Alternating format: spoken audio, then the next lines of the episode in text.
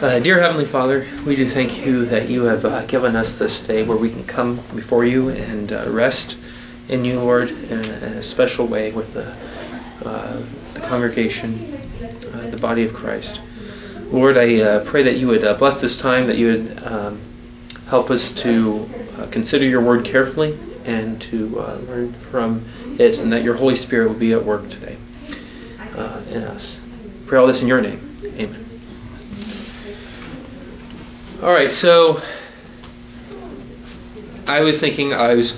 I'll, oh, if you haven't gotten the handout, there's some handouts over there. First of all, um, but I was thinking I'll just kind of somewhat semi model it on what Jacob was doing. I'm not Jacob, so it's not going to be the same exactly though, uh, and not nearly as well done. But uh, so I'll go ahead and read through the chapters. Uh, I'll read through Luke 15 first, and uh, if I get tired, I might ask some of you to read some also. Uh, so Luke 15. Now the tax collectors and sinners were all drawing near to hear him, and the Pharisees and the scribes grumbled, saying, "This man receives sinners and eats with them." So he told them this parable: What man of you, having a hundred sheep, if he has lost one of them? Does not leave the 99 in the open country and go after the one that is lost until he finds it. And when he has found it, he lays it on his shoulders, rejoicing. And when he comes home, he calls together his friends and his neighbors, saying to them, Rejoice with me, for I have found my sheep that was lost. Just so, I tell you, there will be more joy in heaven over one sinner who repents than over 99 righteous persons who need no repentance. Or what woman, having ten silver coins, if she loses one coin, does not light a lamp and sweep the house and seek diligently until she finds it? And when she has found it, she calls together her friends and neighbors, saying, Rejoice with me, for I have found the coin that I had lost. Just so, I tell you, there is joy before the angels of God over one sinner who repents. And he said, There was a man who had two sons, and the younger of them said to his father, Father, give me the share of the property that is coming to me and he divided his property between them. Not many days later, the younger son gathered all he had and took a journey into a far country, and there he squandered his property in reckless living. And when he had spent everything, a severe famine arose in that country, and he began to be in need. So he went and hired himself out to one of the citizens of that country, who sent him into his fields to feed pigs. And he was longing to be fed with the pods, with the pods that the pigs ate, and no one gave him anything. But when he came to himself, he said, How many of my father's hired servants have more than enough bread, but I perish here with hunger? I will arise and go to my father, and I will say to him, Father, I have sinned against heaven and before you. I am no longer worthy to be called your son. Treat me as one of your hired servants. And he arose and came to his father. But while he was still a long way off, his father saw him and felt compassion, and ran and embraced him and kissed him. And the son said to him, Father, I have sinned against heaven and before you. I am no longer worthy to be called your son. But the father said to his servants, Bring quickly the best robe and put it on him, and put a ring on his hand and shoes on his feet, and bring the fattened calf and kill it, and let us eat and celebrate. For this my son was dead and is alive again. He was lost and is found. And they began to celebrate. Now his older son was in the field, and as he came and drew near to the house, he heard music and dancing. And he called one of the servants and asked what these things meant. And he said to him, Your brother has come, and your father has killed the fattened calf, because he has received him back safe and sound. But he was angry and refused to go in. His father came out and entreated him, but he answered his father, Look, these many years I have served you, and I never disobeyed your command, and yet yet you never gave me a young goat that I might celebrate with my friends. But when this son of yours came, who has devoured your property with prostitutes, you killed the fattened calf for him. And he said to him, Son, you are always with me, and all that is mine is yours. It was fitting to celebrate and be glad, for this your brother was dead and is alive. He was lost and is found. All right, so um, I just have some grammar questions here that we can go through quickly. Uh, basically, um, you're just going to be looking at the text to kind of uh, these are questions that you can just answer pretty much straight from the text. Um, so, what was the Pharisees' complaint about Jesus? That he was eating with sinners. Yeah. So, uh, what? Uh, next question: uh, What does Jesus say is the response in heaven after the two parables in verses four to six and eight to nine? The angels rejoice. Angels rejoice. Yeah. Okay. What did the younger son do after receiving his inheritance?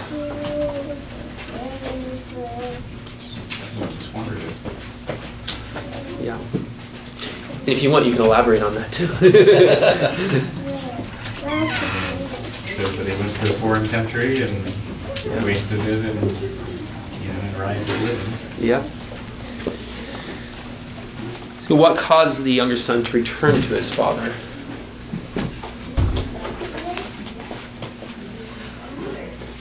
He realized that uh, that uh, even his servants of his father lived better than what he was living at that point in time. He'd hit such a, a low in his life. Yeah. He's wanting even the uh, pods that the pigs ate. Yeah. Mm. What was the father's response?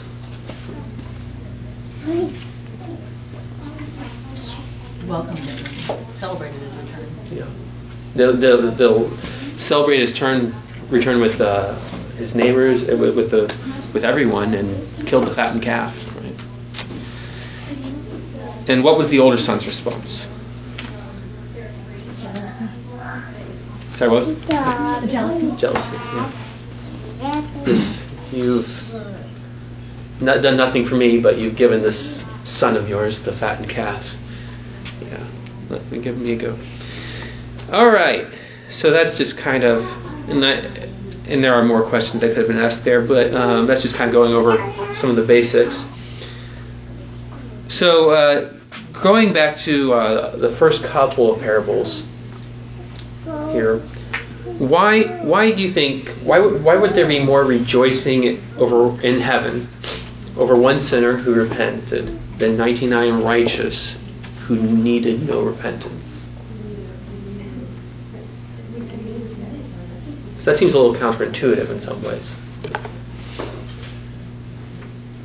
Jesus' parables seem to be saying that the the the righteous are are already his, and Sure. so uh, you rejoice over the lost bit, not the bit that you've got Oh. already. You already have, yeah.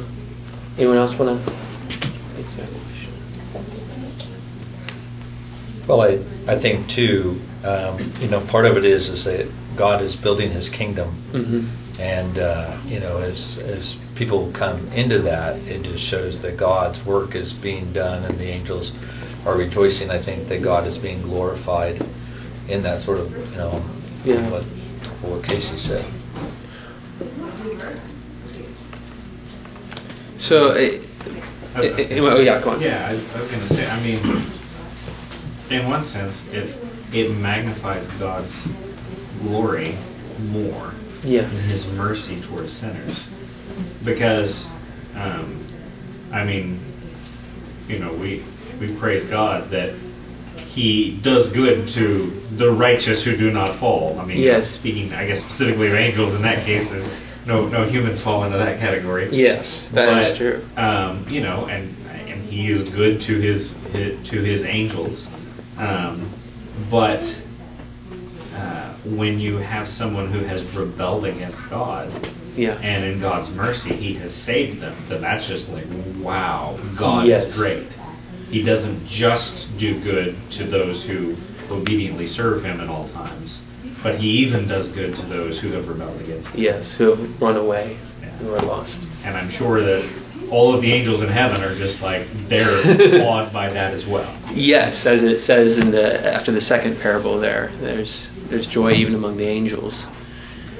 Um, so Pastor uh, Franks uh, me a couple of uh, commentaries for this, and uh, I was as far as like. Um, by the way, you're, I think you're all right as far as yeah, it magnifies God's glory. It shows His grace and mercy.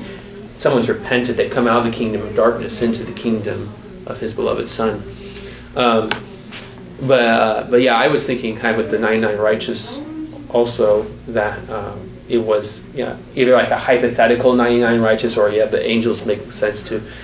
Some of the commentaries I was reading though through were saying though that they thought it was more of a he's not actually speaking of the righteous here because he's speaking to the Pharisees. He's these are the self-righteous per se. There, um, and so yeah, there is ultimately there is no joy in heaven for them because um, they aren't part of the kingdom. Um, and but they think, oh yes, God should be rejoicing over me, like I'm something special. He has me, but no. Uh, there's more joy over this sinner. And if you remember the beginning of the chapter, the sinners are drawing near to God, but the sinners who repent draw near to God. There's more joyful for that than over these uh, Pharisees. a question about that. Sure. So, um, I mean, the way that first verse, uh, now the tax collectors and sinners Sinners. are all drawing near to him, uh, to hear him. Yes. Um, you know, we, we believe that all, all men are sinners. And Yes. so, what's the distinction? Because there obviously is some sort of distinction.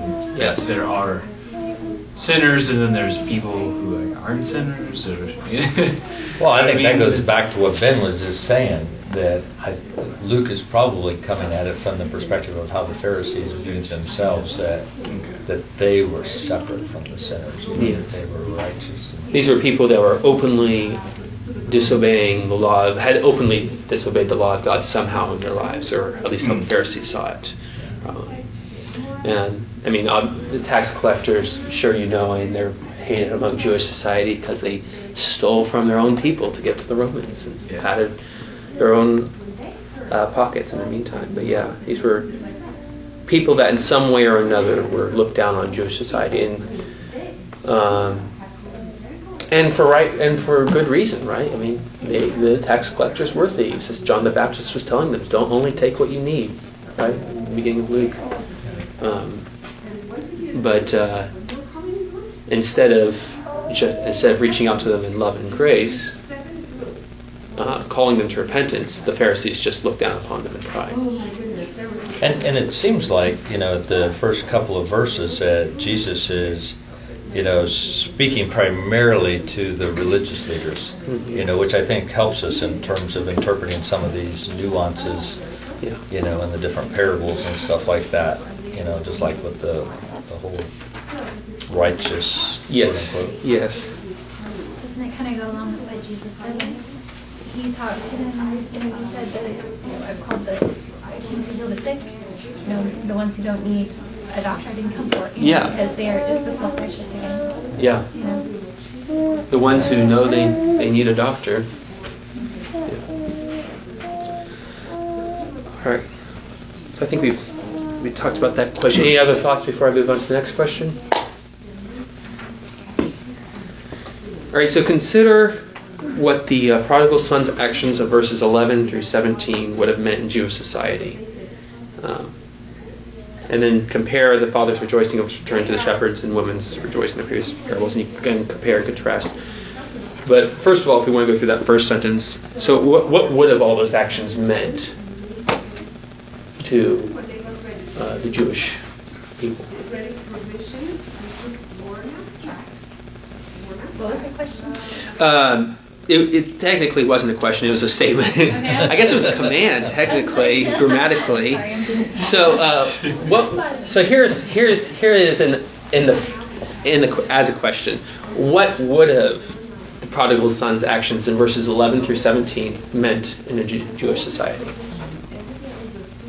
In 11 through 17, that starts with uh, him asking for his father's inheritance, all the way to him wanting to eat the pods that the pigs were eating. Well, I, I haven't like studied this myself, but I have heard teaching on this that Mhm. basically what he's saying to his father is, "I wish you were dead. I, I want the Yeah. inheritance now. And I don't want to wait till you die." I Because wish you were inheritance is something you get later in life, right? Yeah. Yeah, absolutely. So that's the inheritance part. So what about anything else? We also left for a foreign country too. Foreign country, yeah, far country.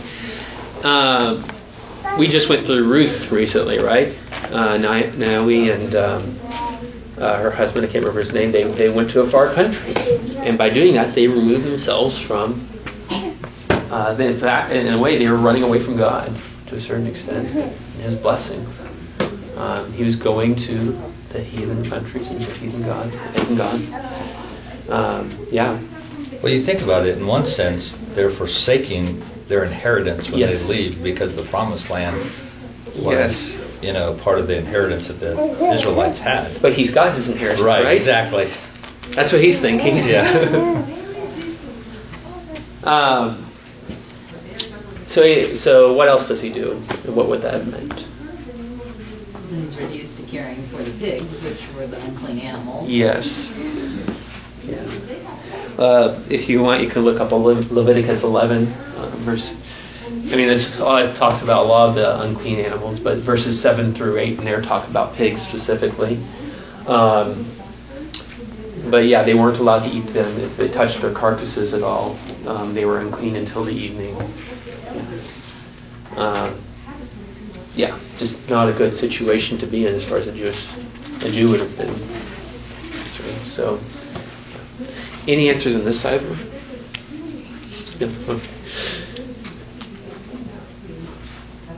Yeah, and he also uh, squandered his wealth right. He did a loose loose living. Um, he was not uh, necessarily giving money to the poor or anything like that. Probably, probably buying friends if anything. Uh, but, uh, but yeah, they don't really give particulars there. But yeah, it's definitely not uh, following the law of God as far as how he's supposed to use his money. Yeah, but as the older brother, doesn't he mention here? You've given this uh, one who's Yes. prostitutes.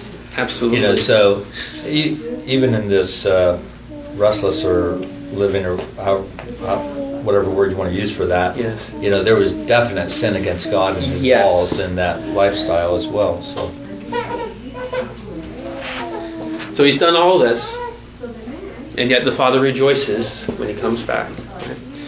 So, um, if you would, uh, what are the similarities, what are the differences between his rejoicing and uh, the shepherd's rejoicing and the woman's rejoicing over the, their return of the sheep and the coin, respectively?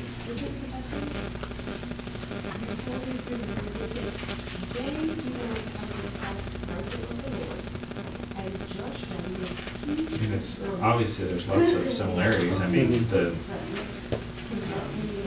this this father he had he still has a son, Yes. and you know, and he's you know he he still loves his son, but you know he's not throwing a feast because he has that son. No. It's it's the one who was lost Yes. that comes back, and that's what Yes. causes him to, to throw a party. Absolutely. The, the same way as you know, got my lost sheep, I got my lost coin. Yeah.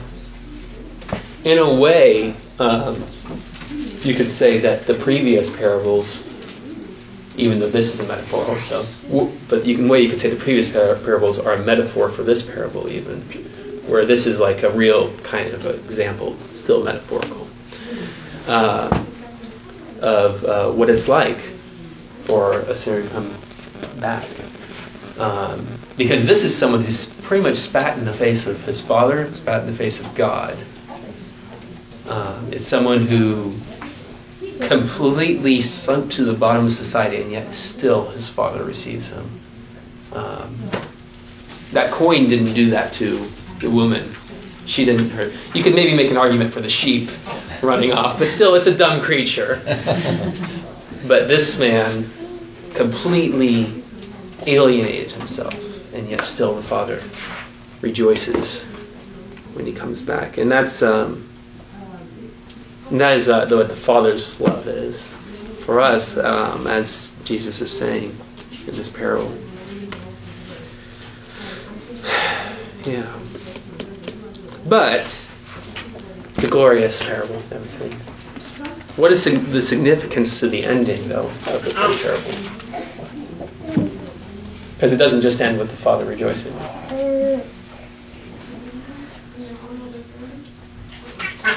I think that's the real point of the parable, actually. You know, we sort of focus on the son, the younger son, and the father, and all that, but in, in the context, it seems like this is the real focus that Jesus is speaking to the religious leaders who are like, you know, I'm with sinners, and rather than rejoicing that they're coming to hear Jesus and the tax collectors being around Jesus and giving attention to his word, you know, they're judging just like the older brother judged the younger brother, and was really, I'd say, very upset over the graciousness yes. of the father uh, towards the sinners and stuff. Yes. So, um, and it's it's his brother too, right? And he's yeah. he's just completely he's begrudging him uh, his return. Um, well, he won't even call him his brother. Yes, it's son of yours. Yes. Yeah. No, the father has to remind him. No, this is this is your brother we're talking about. Can't can't get away from that just because he ran away to a far country. Uh, like how Adam said, "This woman that you." Yes, that is an excellent point. Arm's length. I have nothing to do with this. Yeah. No. Um, I wish I'd thought of this earlier. I could have looked it up, but uh, you know, um, in the Promised Land, uh, the Levites did not have an inheritance because, in a sense, God was an inheritance. And now we are all priests of God, and we all have God as our inheritance. And in a way, um, in this parable too, like they're thinking that they've got this inheritance that's coming to them. Both of them were thinking that the older son was just a little bit more patient. They're just focusing on this money, and yet the father's love really that's that's what really matters in the end. And uh, he's in his ingratitude and in his self righteousness and selfishness, he's completely lost sight of that. Um, the fact that he has his father, um, and his father has him, and that's really what matters in the end. Uh, the father's love. Uh, and loving Him in return. No, I, I almost did uh, one of the um, rhetoric questions here, where it's like, but you know, we call it the parable of the prodigal son. I've heard some people say it should be called the parable of the prodigal father, with a different definition of prodigal, for the record.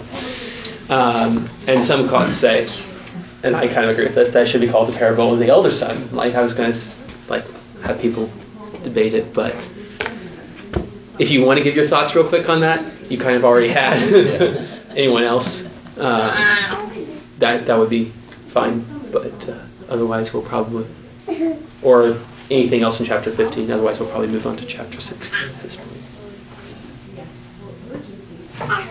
I just think it's valuable to acknowledge that any one of those titles probably you know, are appropriate. Or, yeah, in a, in a, in a way. It's important to focus in on all the characters and not just yes the prodigal Yeah, you can't you can't.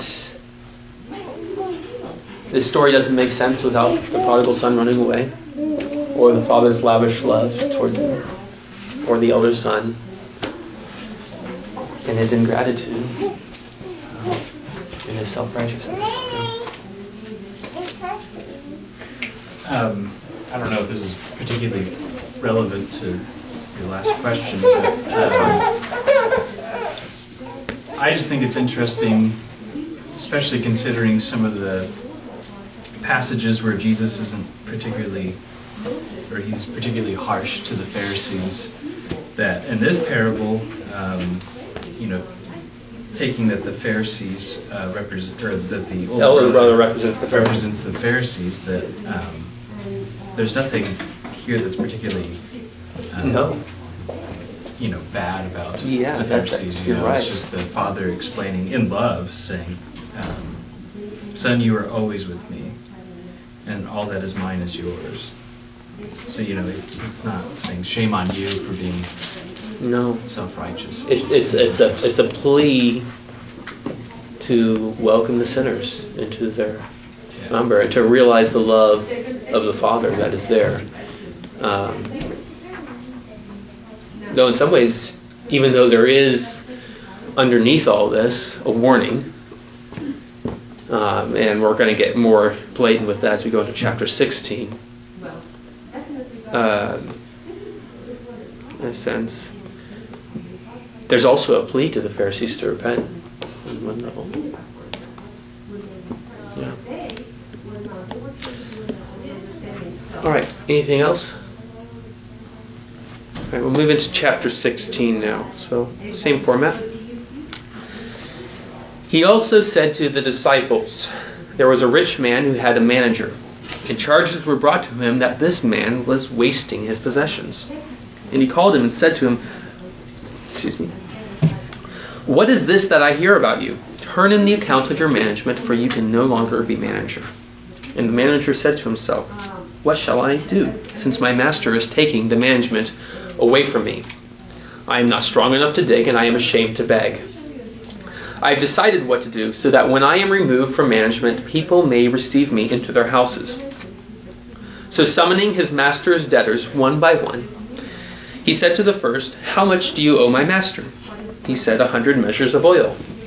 He said to him, Take your bill and sit down quickly and write fifty. Then he said to another, How much do you owe? He said, A hundred measures of wheat. He said to him, Take your bill and write eighty. And the master commended the dishonest manager for his shrewdness. For the sons of this world are more shrewd in dealing with their own generation than the sons of light. And I tell you, make friends for yourselves by means of unrighteous wealth, so that when it fails, they may receive you into the eternal dwellings. One who is faithful in a very little is also faithful in much, and one who is dishonest in a very little is also dishonest in much.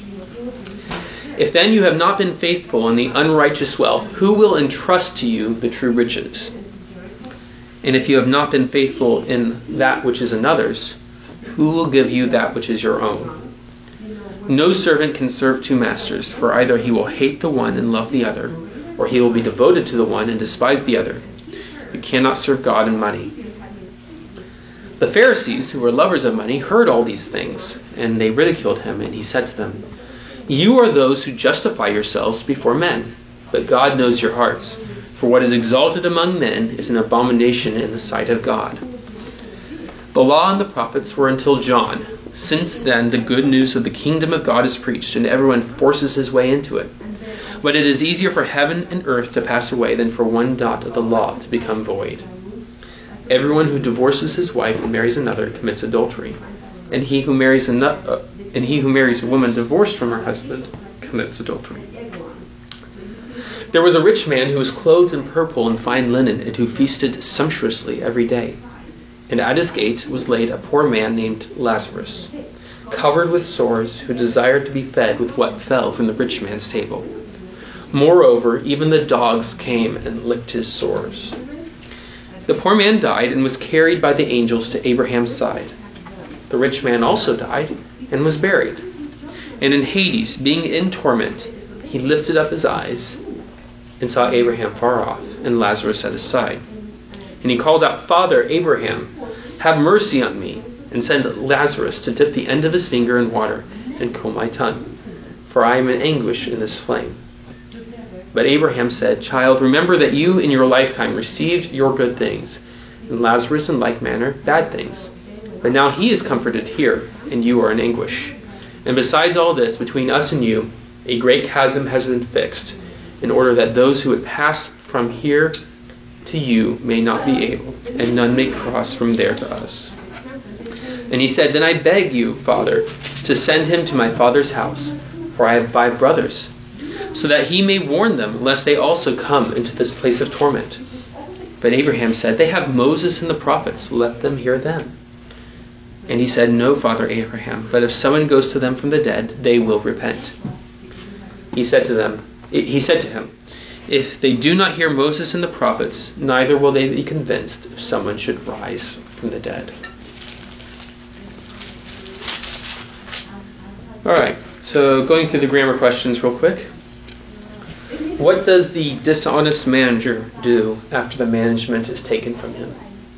He goes to the master's debtors and has them change their bills to make him look better. Yeah, that's a fair. Well, okay, so what is his reason for doing this? So he might be accepted into other people's houses and not have to beg. Yeah. He's too proud to beg. And uh, what does it say? Um, I'm not strong enough to dig. Yeah, he's kind of uh, kind of uncomfortable with his uh, cushy job, whatever his duties were. So, uh, what is the rich man's response to what the manager has done? He commends him. Yeah, commends him. All right, uh, moving on from that parable. What does Jesus say about serving two masters?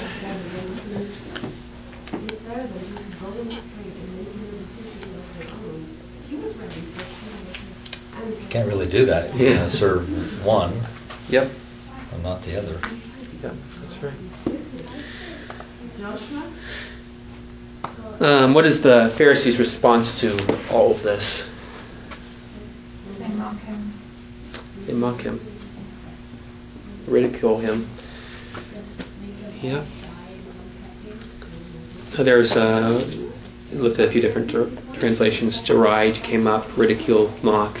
Yeah. what does Jesus say is happening with the kingdom of God?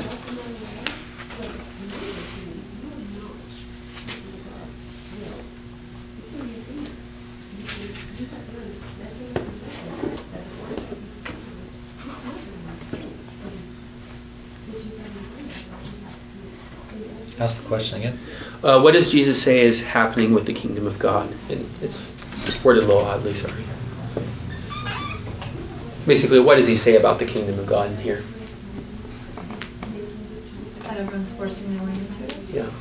And uh, the gospel, the kingdom of God is preached since John, and uh, everyone forces his way into it. Yeah.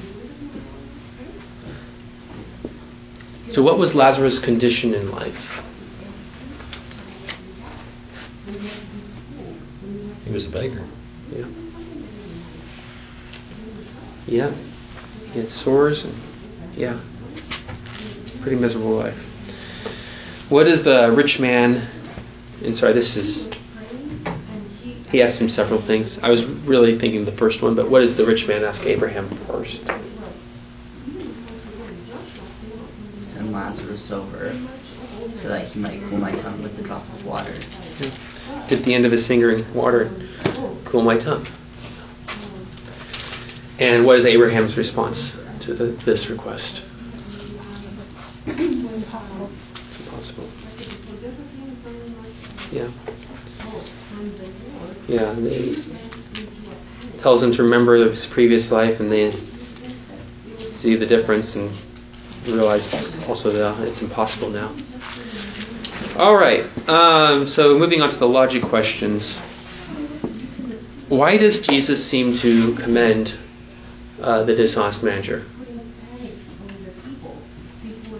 And I will say real quick that when I I've always had a difficult time with this parable, and I've never really understood it. I think studying it this week has helped. The commentaries have helped a lot, but but yeah, it, it, it, it's it's a confusing thing, right? Why why would Jesus commend a dishonest manager?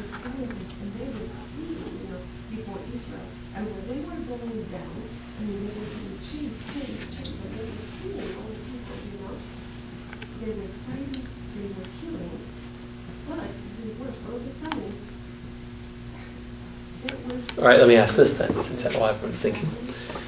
I did phrase it. Why is he? Jesus seem to commend the dishonest manager. Is he? Do you think he is actually commending him? Yes or no? This is a little bit easier to answer. You got fifty percent chance of being wrong or right. Seems tricky, so I'm assuming not. Seems like a little leading. Well, actually, I, I think here he probably is commending him. So, sorry, it is tricky.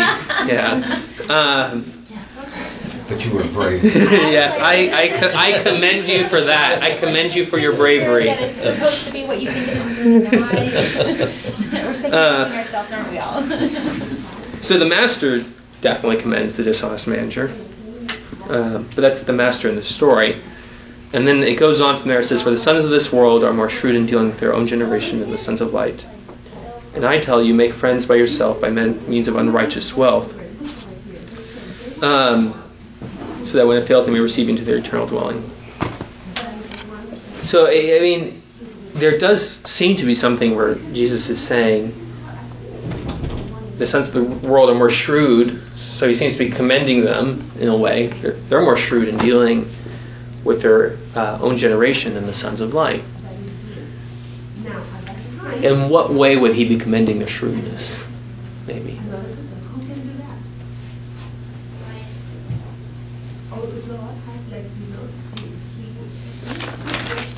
And this is where actually the lo- the grammar question will, will help you. Um, so, uh, question two, no, my, my second question in, in, in there was what was the manager's reasoning? Why, why did he go out and do that? Settle the debts and everything like that. And uh, you answered the question earlier. Do you remember what you said, Timothy? Just that he would be able to go into other people's houses and be accepted, Yeah. not have shame brought upon him because he wouldn't be good at anything else. So, so that when I am removed from management, people may receive me into their houses. So he's being shrewd in planning for the future and planning for his next dwelling, his position. Yeah. And the master commends him for his shrewdness. So he's thinking in advance. He's thinking in advance. Thinking in advance. Yeah. I'm a little confused Sure. as to just, I mean, what's happening. So Yes. he was a manager Yes. of a rich man, and he lost his job. Yes. Ba- well, he's at least been given notice. You're about ready to lose your job, and maybe he technically has, but no one else knows it yet. We don't really know, but they, at least these other people think that he's still qualified to uh, handle the master's stats, whether he is or not. Okay. But yeah, And then is he? I mean, is he still collecting these debts, even though he's not collecting as much as they owed? yeah. Um, I mean, the mas he the, it doesn't appear in this parable that he's stealing from the master. That was not his reason for doing it necessarily. Um, he was making friends so s- they would receive him. Um, and the master doesn't seem to be accusing him for stealing. So the money at least seems to be going to the manager, to, to the master, the owner. Um, but yeah, he is uh, he's shortchanging him.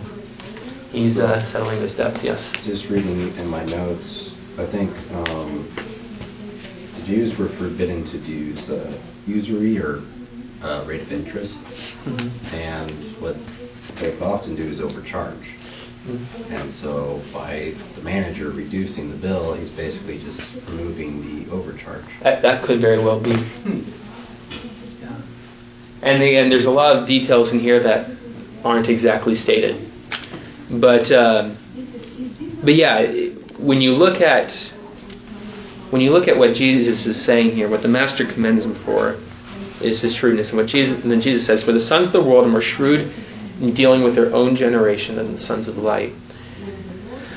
And then he says, and I, tell, and I tell you, make friends of yourselves by means of unrighteous wealth, so that when it fails, they may receive you into the eternal dwellings. Um, and then he goes on from there, and especially in verse 13 No servant can serve two masters, for either he will hate the one and love the other, or he will be devoted to the one and despise the other. You cannot serve God and money. So, my understanding is, and you all can kind of discuss this a little bit everything, but is that this man was shrewd in realizing he doesn't have a home to go to tomorrow. And he's got no way to provide it for himself. And so he's he's realizing he's got to throw all caution to the wind and seek by whatever means necessary to find a home that he can enter into. And Jesus is saying, in some ways, he's saying things more clearly. Now, forget the methods; they're wrong in some ways. But forget the method. But he's realizing what's at stake here. Um, what's at stake here is your eternal home, your eternal dwelling. Uh, and you need to realize that this money that you're holding on to, that you're loving, in a way, as you as he kind of goes on there, talks about um, you can't serve God and money. Is and, and the things of this world, if you love them more than me, they're only holding you back. You're not. You've got to put aside the things of this world in a sense and pursue God with everything you have in order to enter into the kingdom, in order to into your temple. That's my understanding of it. Thoughts? Anyone? Does anyone think I'm saying heresy? okay, good.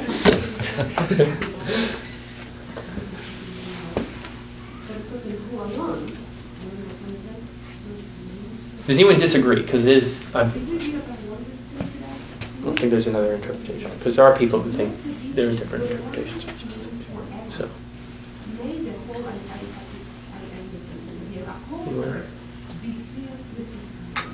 It's definitely a counterintuitive parable.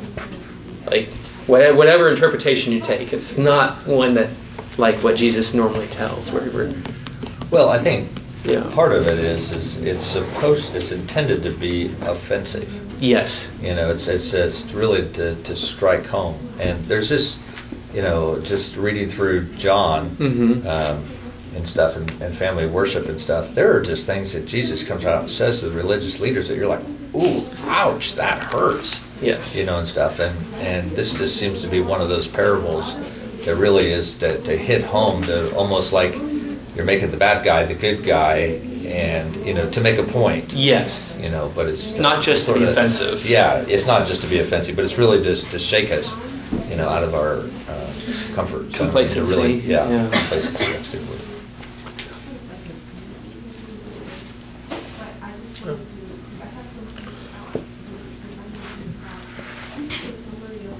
So any other any other thoughts with that? And I can I can tell you that when I first heard this, I was like, ah, that doesn't sound right. So if you disagree with me, I understand. Um, is I, I agree. I agree with you. It, it's it's something that's it's it's meant to kind of hit home. It's not. It's supposed to get us thinking to realize like, and and to say, wait, Jesus really, really is serious about this. All right. Um, Sorry. No, go on. Uh, I'm just reading the like a Wikipedia article. uh, but yeah, uh, it's uh, interesting. Uh, William Tyndale Hmm. um, also pointed out that the steward was not praised by Jesus for his conduct, No. merely provided as an example of wisdom and diligence, Yeah. so that we with righteousness should be as diligent to provide for our souls as he with unrighteousness provided for his body. That's very well said. Yeah. Way better than I can. Yeah. if you're going to believe that. Yes.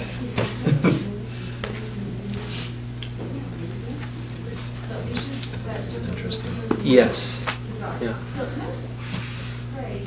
So, um, yeah, I know.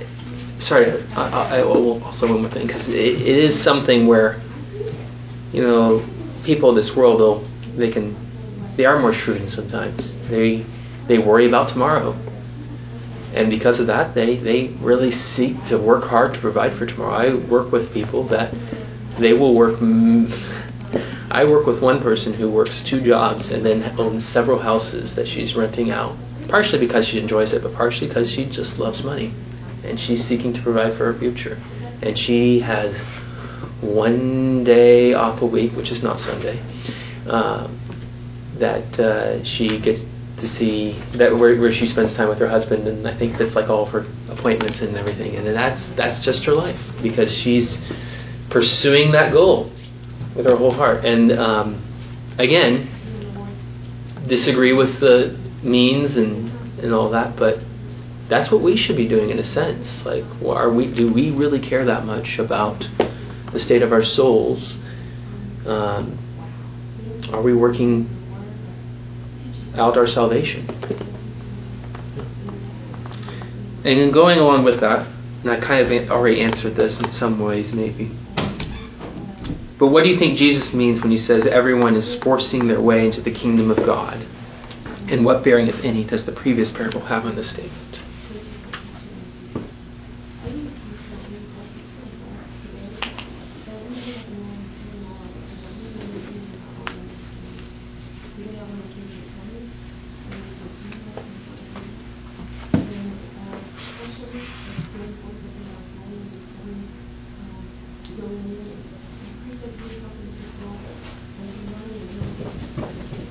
And if you're not sure, you can just throw out an answer. If you, if you think it's too easy of a question, go ahead and throw it out an answer. Either way.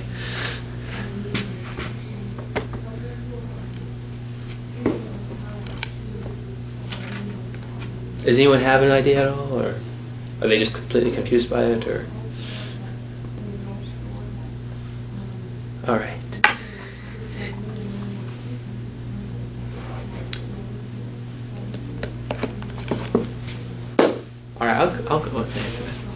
So uh, basically, um, so it says the law and the prophets were until John since said the good news of the kingdom of God is preached and everyone forces his way into it. This is uh, this is first off, this is not promoting a works righteousness salvation. I'll say that, and neither is the previous parable, for what it's worth. Um, but it is saying, um, in a way, that to enter into the kingdom of God, you're going against your own sinful flesh, you're going against the devil, you're going against the world. Um, you're striving to. Um, Luke uh, 13:24, Jesus says, "Strive to enter by the narrow door." um, work hard to enter into the kingdom of God. Uh, this is not something that uh, comes easily, comes naturally. Um, uh, some of the commentators I was reading uh, mentioned uh, Luke uh, 5 18 through 19 as kind of examples of this. If that's where the, if you want to look up, you can, but that's where the friends bring the paralytic to Jesus. Um, and they're doing everything they can to bring him to Jesus because he needs him. And he says, he looks at the, Jesus sees the faith of, of these friends, and he says, Sons, your, son, your sins are forgiven. Right? Um, and then also the woman who, I think she had a discharge or something like that, and she forced her way through the crowd just to touch Jesus's, just to touch Jesus. And Jesus says, I feel that power has come from me. Someone, someone touched me. Um, entering into the kingdom of God is it, it is a transfer of citizenship, and not in the easy way, not in a gentle way. It's a violent thing. If, if you look in the King James version, it has an interesting way of putting this um, uh, it's uh, says something about like the violent get go into the kingdom of God and they take it by force. Um, that's what it's like living here on earth. Is uh, we're the world is against us, our own sinful flesh is against us, but yet God is gracious to us and works in us, um, and out of that we work to enter in, not in a not in a works righteousness way, though. All right. Um, I only got a few minutes left. I'll try and. I'll skip over those questions. We'll we'll skip down real quick to Lazarus. We might come back to the rest real quick, but. Um, so why why do you think? So going to the parable of Lazarus, the rich man and Lazarus. Why do you think this is just kind of a basic question. Why did Jesus include the fact that the dogs lick Lazarus' wounds? Why, why do you think that?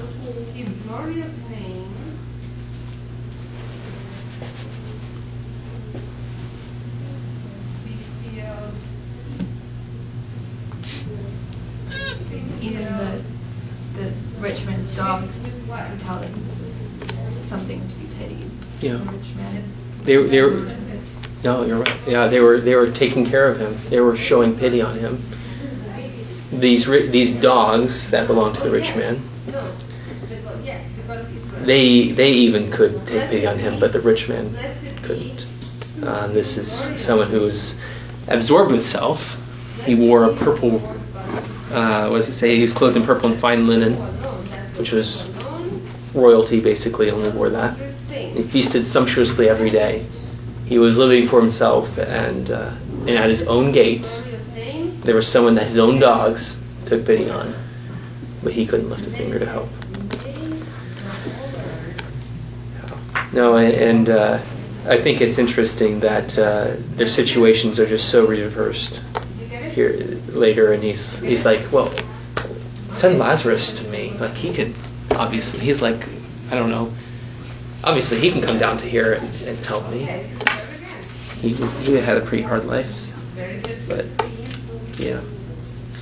Um, what do you, okay? Uh, Luke three eight. If someone wants to look that up and read that real quick.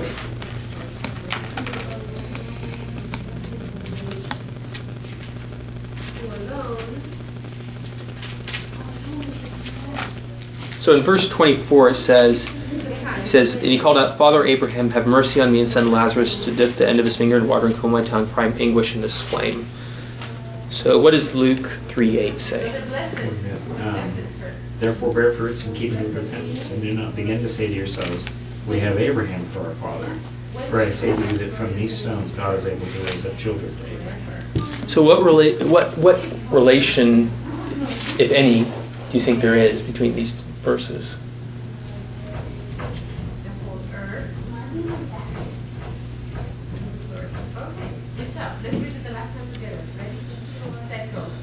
Blessed be the Lord, God of Israel, who He's crying out to Abraham for help.